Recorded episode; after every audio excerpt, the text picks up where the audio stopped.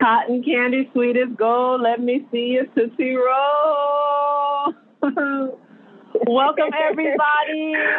You got me in these streets showing out. You got me in these streets showing out. I was popping it. I Did you have, did you or did you not have some booty shorts in 1994? And were you not doing the Tootsie Roll? I got some booty shorts now, and I was doing the one-legged tootsie roll. So yes, yes. Me too. I didn't, I didn't have any booty shorts actually because I wasn't confident enough to wear a booty shorts then, but I really needed Oh well, go get you some. Go get you some now. And be confident. You only got one life. You only got one life. There to be this guy named Derek Adams in high school. Shout out to Derek Adams. He was really tall, and he played basketball. He was like light skinned. He had green eyes, and he was very serious. And for like a whole week, he will. He would wait for everybody to look away, and then he would just do one one-legged tootsie roll, and I was the only, person who saw it. And I used to, because he liked to be to be laughing. I was laughing so hard. I was like, I promise y'all. I was like crying. I was like, I promise y'all, Derek Adams is doing the tootsie roll. They was like, shut up, Morgan. he was like, shut up. But yeah, that was good. That was hype. Let's go. I love Tootsie Roll. I love that story. I love actually anybody who wants to uh, show us your Tootsie Roll. Maybe you could upload a video. If you got your Girl Trek shirt on, we might even got some special prizes for you. Hashtag Let's Black History Boot Camp. This is your girl, Vanessa. I am joined by Morgan. We are on day 20. This is Friday, day 20 of Black History Boot Camp, our 21 episode series, Walking Meditation, which means that tomorrow, Saturday, will be our last day of this series. It's going to be an epic celebration. It's going to be a live conversation at noon. We usually don't do the boot camps on, on Saturdays, but because it's the last day and it falls on our sacred day, Superhero Saturday, we are about to get crunk across this country and celebrate the end. So make sure you tune in tomorrow, Saturday at noon, for the last episode in this series.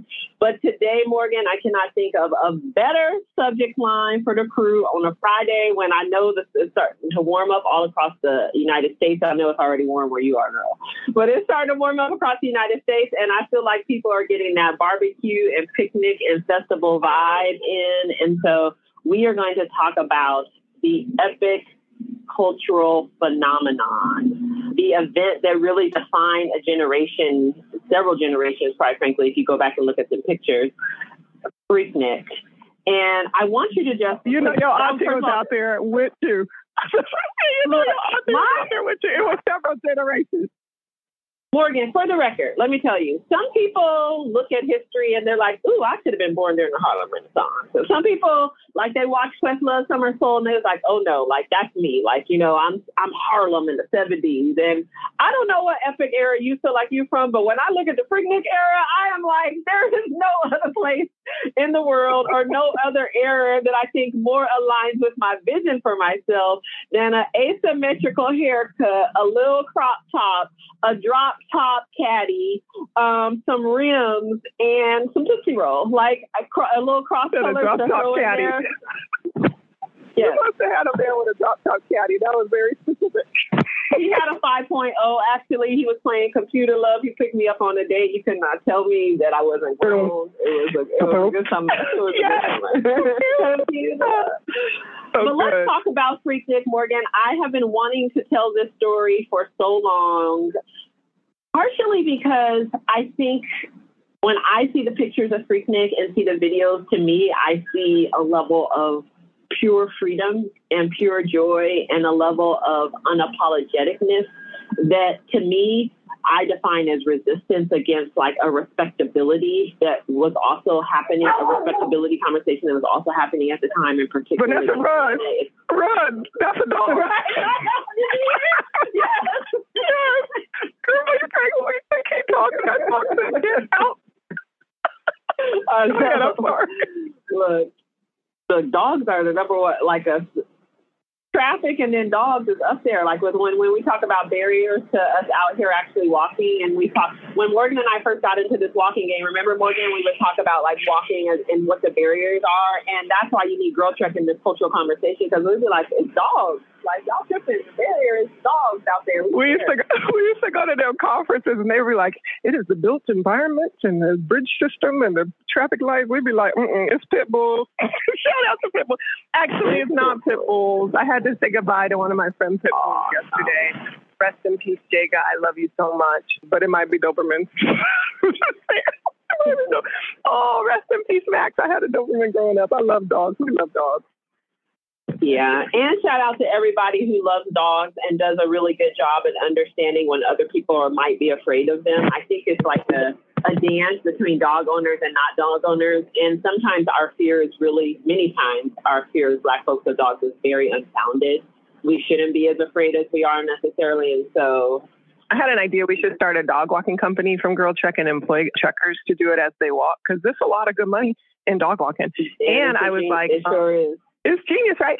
And it's therapeutic and all sorts of things. I was like, and I saw something. Actually, shout out to Ebony, who sent me this chart about life expectancy.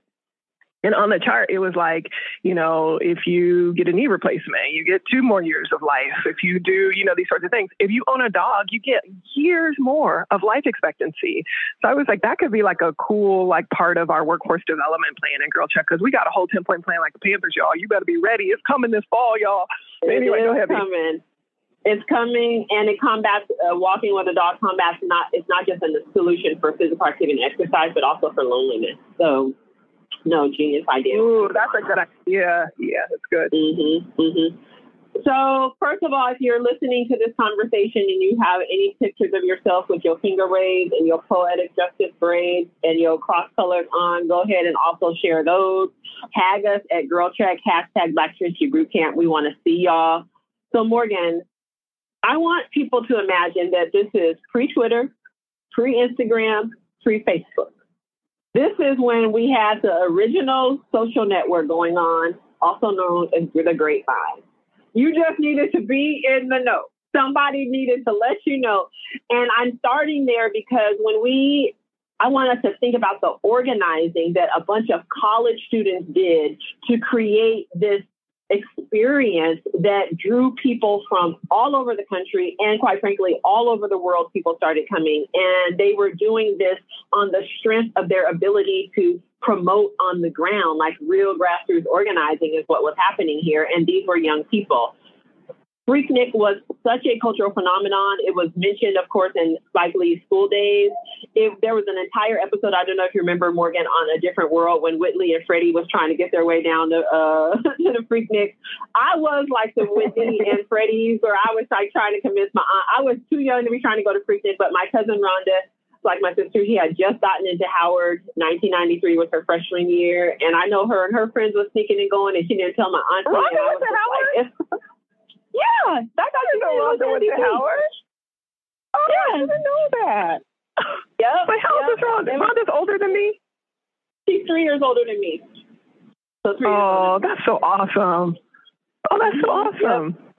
Yeah, she was there smack in the middle of the 90s. She had all the best vibes, all the best little cute stuff. And then actually one summer I got to Well, I did go to Freaknik, but Howard Homecoming was a second a second opportunity second. to have a Freaknik like experience.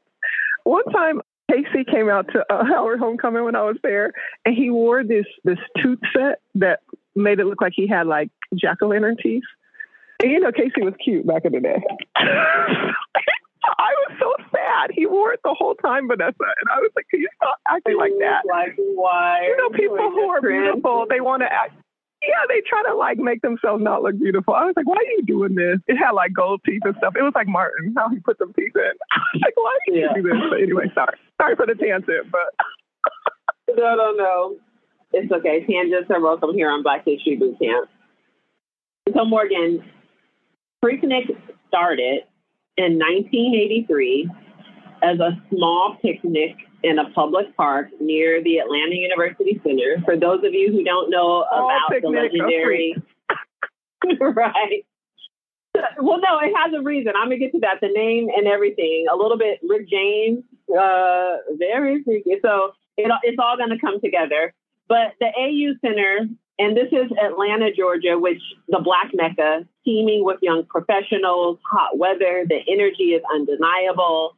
And the AU Center is houses Spelman and Morehouse, Clark Atlanta, Morris Brown.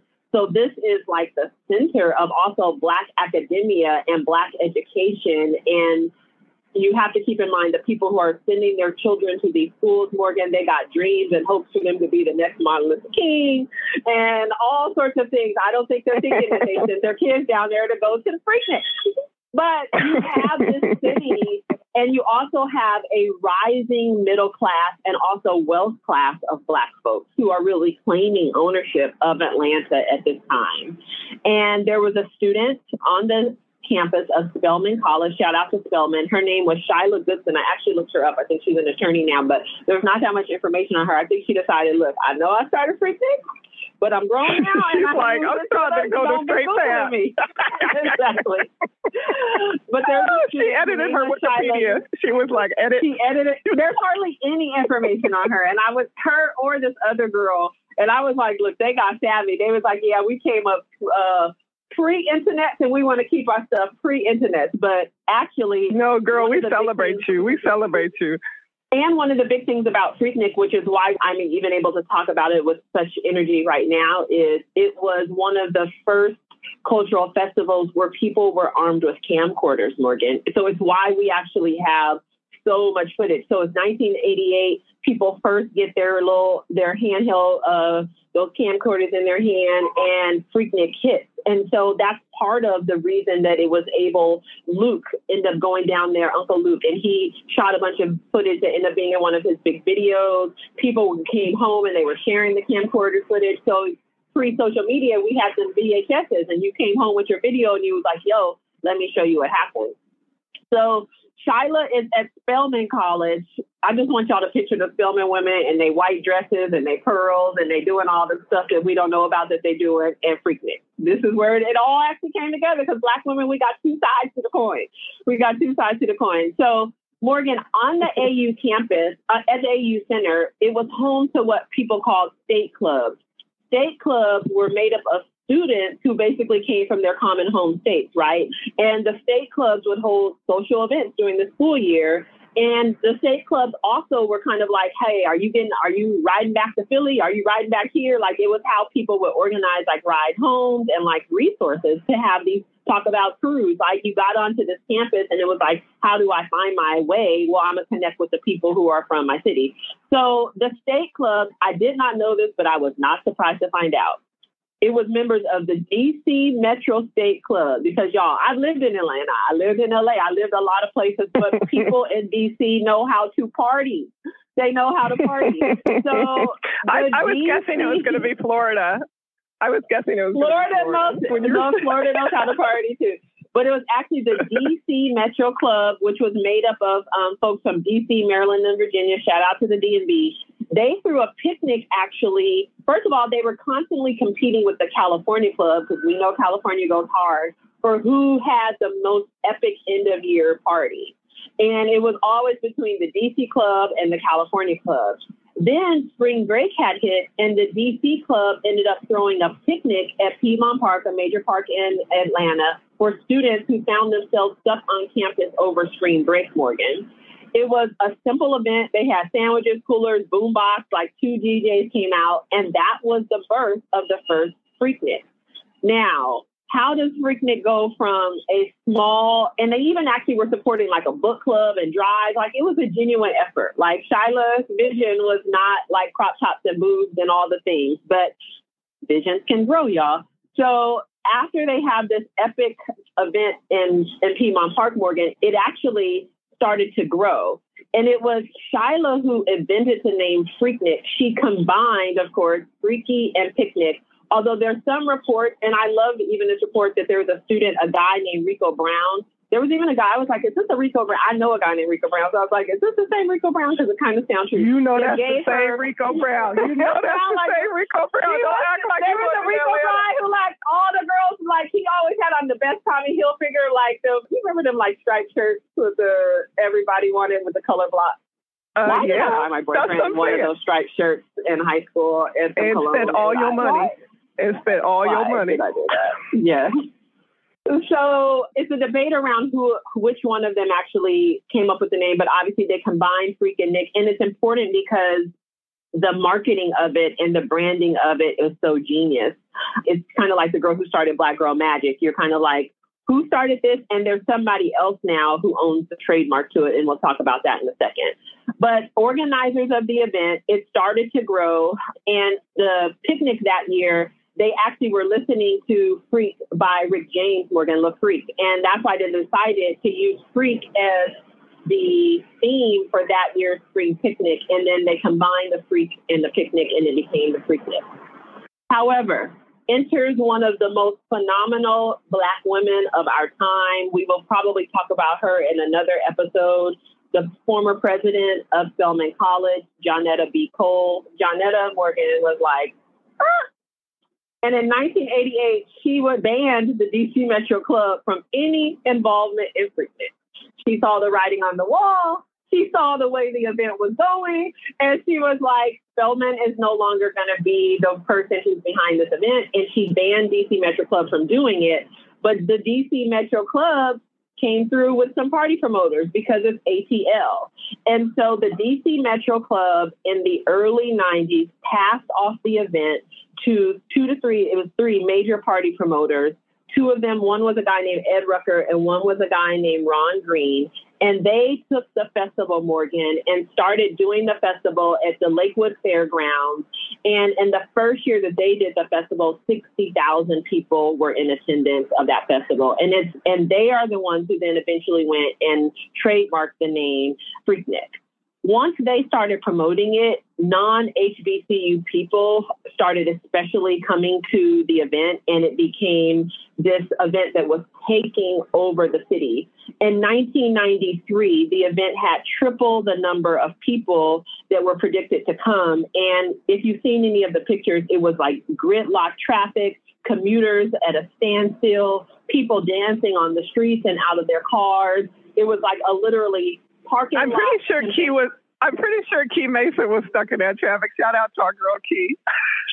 like I'm I used to be sure going Key all the Mason time. was stuck in that traffic. exactly. I, she, Key exactly seems like she would have been the party. Uh, we love you, Key. Would have been the party starter for the Freaknik.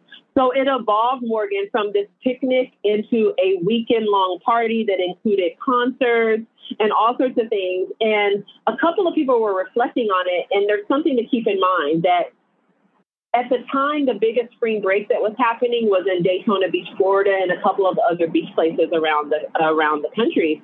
But black people were like, the reason, one of the reasons that Freaknik was able to grow so much is that rolling around in our cars was actually what we did. It's what we identified with. And we really, although Black people certainly went to the beach for spring break, like once Freaknik produced like the beach out of the car, a place where you could show, like that was the energy. And people started coming from all of the cities where they could drive through for the dancing, for the drinking, for the lust of it, quite frankly. It was like it identifiably and unapologetically a Black scene in a black event. And it was unlike any of the other spring breaks where, by the way, Daytona Beach, Virginia Beach, those places had started to intentionally press out black people. It's happening right now consistently in Miami with, I don't know if you guys follow what goes on with spring break down there, but where the city is just like, there's too many black people coming down here. There's too much disruption. And how do we start to figure out how do we keep them out? Well, that was happening in the other spring break cities. And then people started coming to Atlanta from all over for this major event. And Morgan, that's, and I'll also keep in mind, this is the time, the height of, shout out to my former bosses, So So Records. You got Kris Kross. You got the height of LaFace, you have all these like the. Shout out to Vanessa who was wearing her fur coat. shout out to Vanessa wearing her, her, her, fur coat at So So Def. Yes, I'm proud of you, you have all I'm proud of you. Of, I proud. Look, I didn't came up, okay, and I would have actually been an excellent if I had decided to stay as that as a career path. Um, I just want to say, like, I really would have been excellent, but I'm. well, you did stay there. You are. You just want a Webby for a podcast. You in entertainment. I'm just saying, you just left the fur coat. you did. I didn't leave the fur coat. And you might still have one. It. I might show up to a That's right. on the Webbies. Okay, like just. oh my God! Go, go, go. So this is happening. Freaknik is taking over, and in comes the well, let's call them the professional core of Atlanta, right? You have the business owners, you have the mayor Bill Campbell, he's a black mayor at the time. You have the black kind of intelligista people of the world. And Morgan, there became a huge chasm in the city about Freaknik and the students coming there and what it represented. And it went from a spring break conversation to a race, class, youth, and image conversation. You had the Black folks who were part of the campus life who were just like, this is not the vision of who we are as students. This is not the vision that we want promoted to the world.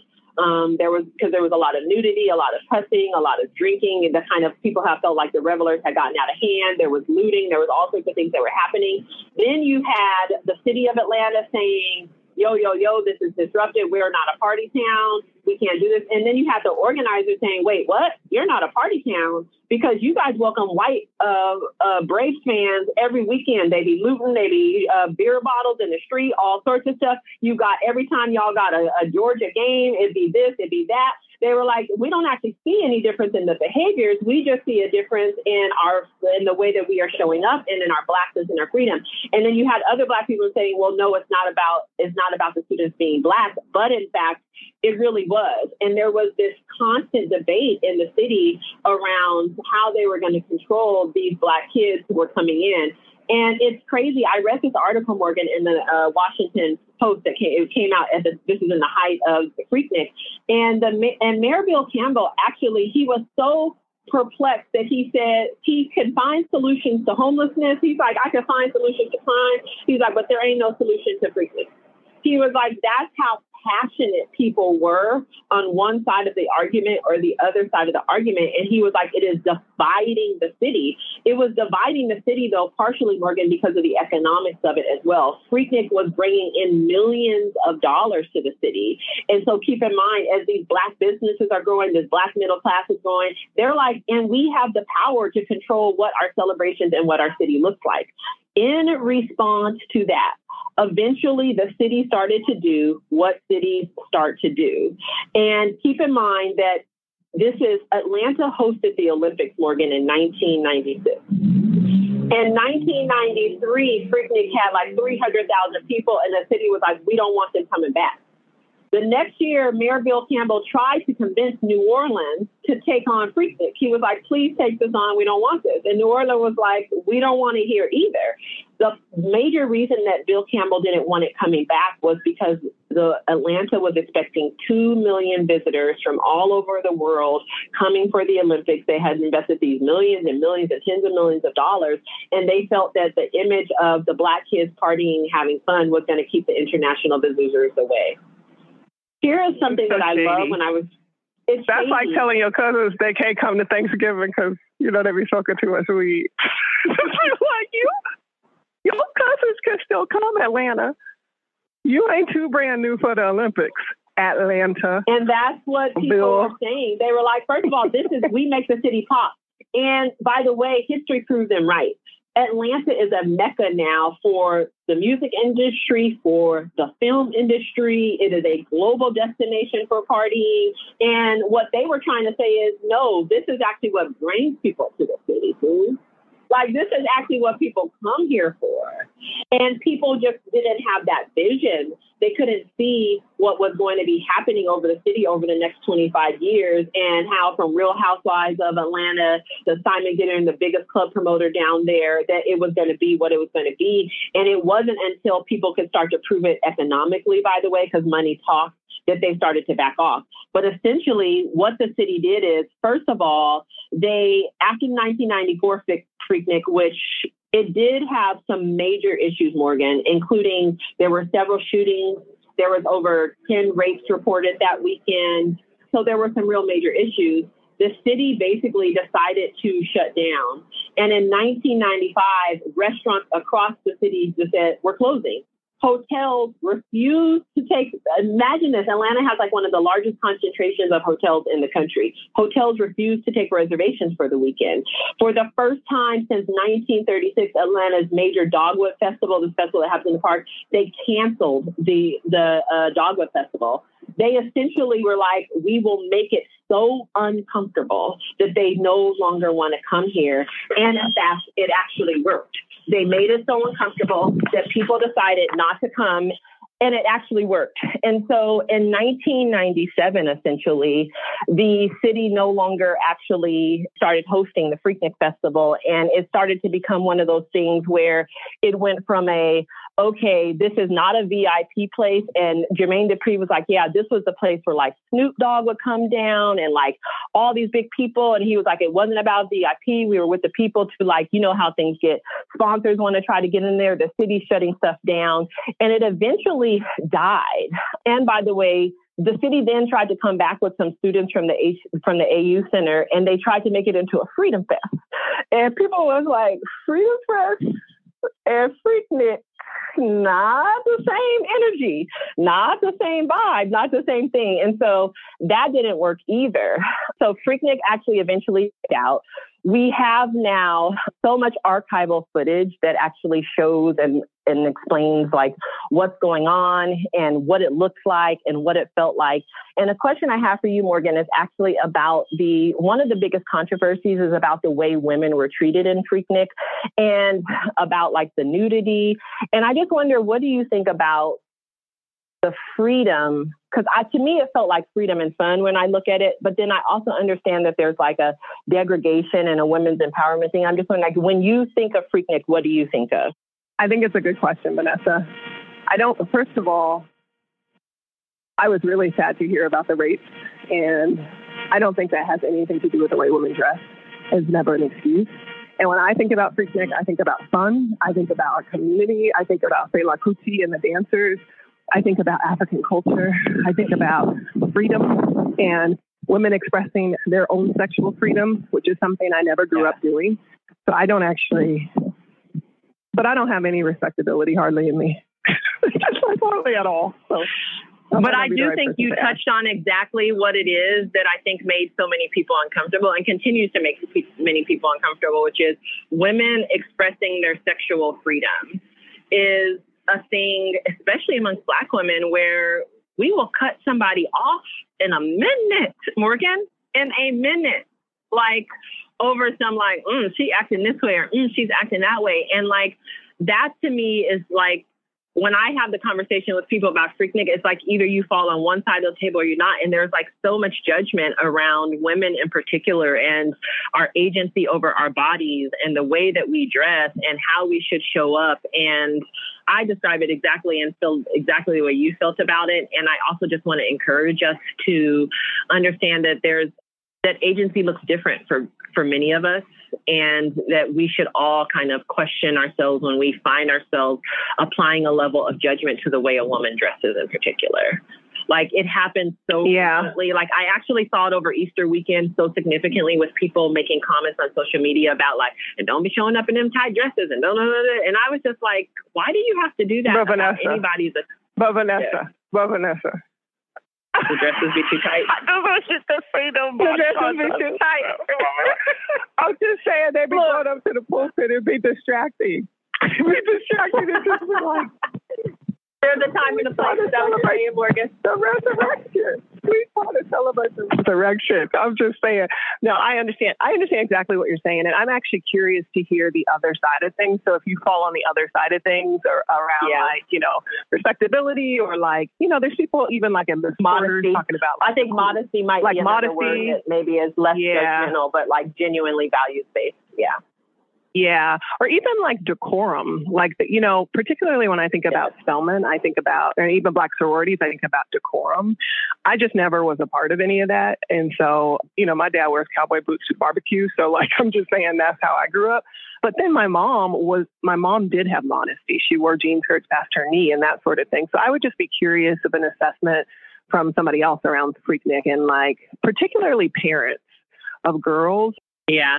And if you think about like in today's age where we say celebrate a Nicki Minaj or a Meg Thee Stallion because our culture has kind of changed, I still think there's questions around, okay, but what does that mean for young girls who are still trying to define their sexuality, still trying to figure out who they are, and still trying to create an identity that doesn't have to be, I think, sex based? I, I do wonder, like, because Freaknik and what was happening there was a precursor to Lil Kim, a precursor to Meg Thee Stallion, a precursor to, you know, the Nicki Minaj's of the world. And I just wonder, like, what does that mean for our young girls? I was one of those young girls at the time because I was like maybe like 14 or 15 at the height of Freaknik, and I feel like I turned out pretty good. But I also understand the argument that women could make that says that like our girls are overly sexualized and the images that we produced and the stuff that we were doing was contributing to that. Yeah. I feel like during Freaknik, I mean, you mentioned School Daze. There were so many other images of Black women mm-hmm. that, like, you know, that there was some diversity. I, actually, I was clutching my pearls at one of them award shows with Meg Thee Stallion, and all of them, because it was just like there was no, you know, at least they'd be bringing on like BBSC yeah. or something. There was, right. there was literally like no diversity. We have Stephanie Mills, like right? You have Freaknik and you have Stephanie Mills over there. So it's like you at least had a little bit of diversity, yes. so I do just caution us to be like, I don't want us also to be commodified for like our for being extreme, which is sometimes how I feel like like Real Housewives of Atlanta. It's just like, are there some normal people that are housewives? No, just everybody look like this, you know. So I do right. I do wish for somebody who's always lived the fringes myself and really prided myself on having my own identity. I do like wish for like diversity of identities for Black women. So it's what As I liked I. about like um if you think about like a Woodstock or like a um, yeah. Burning Man is that you do kind of see, like, particularly for women, you see a broader range of how women can show up. But if you think of like a Freaknik, it really there's there's more of a uniform. It feels like, which is how you get attention, and that that is problematic. It is problematic. So, I mean, part of that is. is like the video culture and like you know Luke and all this kind of stuff. Yeah, I hear that. Well, before we end, I will say that the Freaknik came back. Did you know that Freaknik came back two years ago? It's like the Apollo Theater. It keep coming back under different names, different yeah. owners. oh no. It came back yeah. and it rebranded itself as a family friendly event. And it had mixed reviews because some people were just like, if it ain't broke, don't fix it. And people were just like, they can, had we just, hard- can we just talk about the fact now that everybody who's at Freaknik got a family now? So I'm just saying, it's pretty appropriate. They it is. Everybody 52. Look, and they're like, 53. and all those people with the asymmetrical haircuts and your boo who you met down there, and now your kids who, I guess your kids would have to be like, what, 28, 27? They, yeah. Yeah. Y'all can I'm all go saying, I'm saying. Yeah, they can go together with their children. That's what I'm saying. with their children. It's so good. I didn't know any of this about Freaknik. I've learned so much on this episode. I didn't know anything about it. And I just want to um, end by shouting out Shyla of Spelman College, by the way, Morgan, because that after I did all of the notes, I was like, and it's a black woman. Like all of this comes like there's so many people involved with it right now, so many things that I was just if like. If I had to bet are, money on who started Freaknik, I would never have thought that it was a black woman from Spelman, and that gives me so much delight. it gives me so much delight. so much delight too. It gives me so much delight. Yeah. I loved it. I hope you guys enjoyed this story on a Friday. The playlist is a Freaknik playlist. It's fire. We got some Bacon Down, some Doo Doo Brown. It's really good. I highly recommend that you get into it.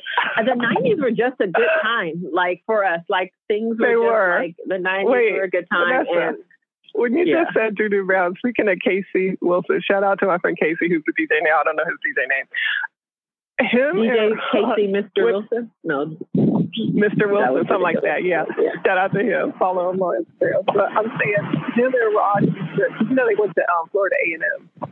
They when mm-hmm. used to come on, they used to invert their bodies, and they would undulate upside down against the wall at every party. Oh my god! Y'all get. That's something you learn at Florida A and M. Sorry, you didn't learn. They don't learn that at USC or UCLA. We didn't have that, y'all. We had to learn it from them boys down in the Florida A and M. Listen, I'm blushing right now. I was just like, can y'all please stop doing this? Every party, but it was good. I can't wait to hear the playlist. I can't wait. I'm gonna play it on vacation. I can't wait. I can't wait. Okay. We see we'll see you guys tomorrow. Tomorrow will be so special. Tell everybody to dial in. We will send all the information and do it at a special time so it doesn't conflict with your actual cruise. But we want to hear from you. So start thinking about your own testimonials from Black History Boot Camp. Did you have an aha? Was there a favorite episode? In any Black History Boot Camp, not even just this series.